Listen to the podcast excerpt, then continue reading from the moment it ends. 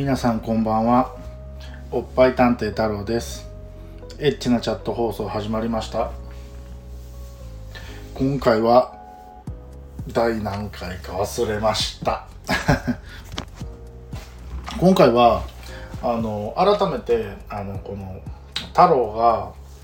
チャットと出会った時の話をしようかなと思います。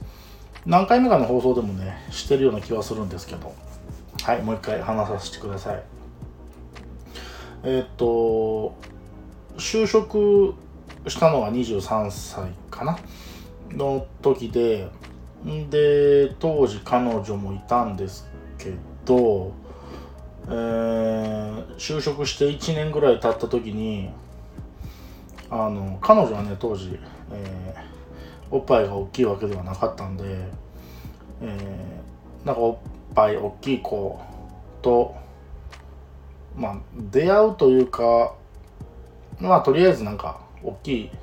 自分の好みのおっぱい見つけたいなっていう思いがあってで普通にネットサーフィンしながら、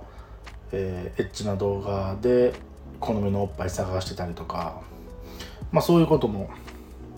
してたんですけどそういうふうにエッチな動画とかを見に行くとですねいろんな広告が目に入るわけですよ。そうした時にあのエンジェルライブの広告を見つけてああこういうふうに、えー、AV 女優さんではないまあ一般の女の子と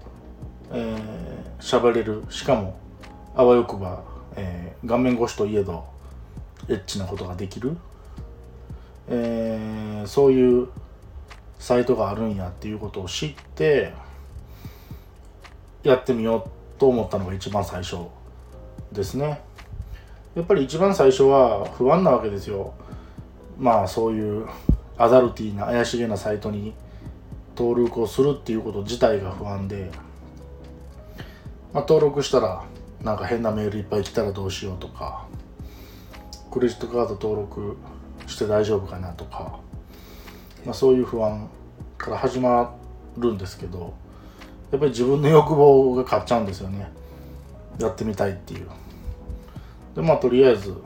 エンジェルライブに登録をしてチャットを始めました。最初は本当に何を話していいか分からへんし、えー、ツーショットなんて恥ずかしくて要せんしとりあえず頑張ってタイピングして女の子とお話ししてみたい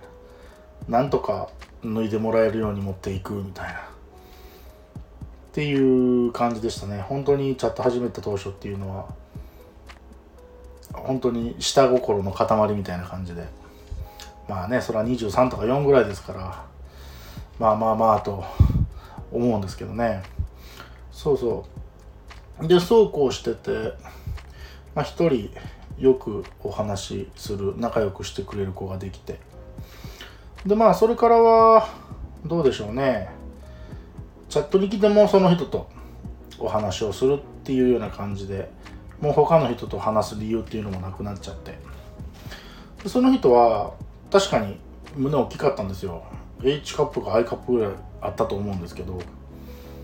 あのただ、まあ、おっぱいが自分の中で100点満点かって言ったらなんか95点ぐらいやったんですけど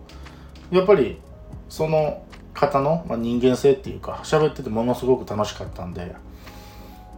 まあ、そういう人間性が120点満点で、まあ、おっぱいが95点やったらもう何も言うことないっていう感じで。でまあねアダルトチャットな場所ではありましたけど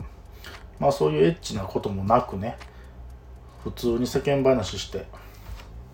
終わるよっていうようなこともあってなんだかんだでどうでしょうねチャットでは56年の付き合いがその人とあったんじゃないかなと思うんですけどそういうようなあチャットを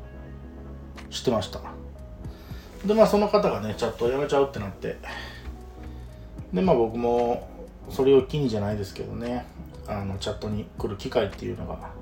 極端に減ってしまってでまあたまにログインしてもこうなんていうんやろ、まあ、楽しくおしゃべりできる子おらへんかなみたいな。でまあそういう子があわよくば自分の好みのおっぱいしてればいいなみたいな。そういうような感じでチャットをやってました。であのでまあ今に至るって感じなんですけどだいぶはしょりましたけどね。あのまあそうやって、まあ、チャットに慣れていってあの自分の好みのおっぱいの子を探すようになっていったっていうのがありますね。うん、あのなのでやっぱりそのエッチなところを望む自分もいるけど、まあ、やっぱりまずは相手も人間なわけですからまあ画面の向こうのね女の子と楽しくおしゃべりしたいなと思って、はい、今までちゃんと続けてきたしまあそれが良かったなと。やっぱりね仲良くできる女性チャット越しというのできましたからね。今でも正直いますし、えー、まあ当然お金がかかることなんですけどね。まあぼちぼち続けていけたらなと思ったりしています。というところで、えー、今回は改めて話す太郎とチャットの出会いでした、えー、今日もねここまで聞いていただいてありがとうございました。えー、いいねよかったら押していただいてまた聞いてやろうと思う方はねフォローもしていただけるととても嬉しいです。はい。というところで本日は以上でした。バイバーイ。またね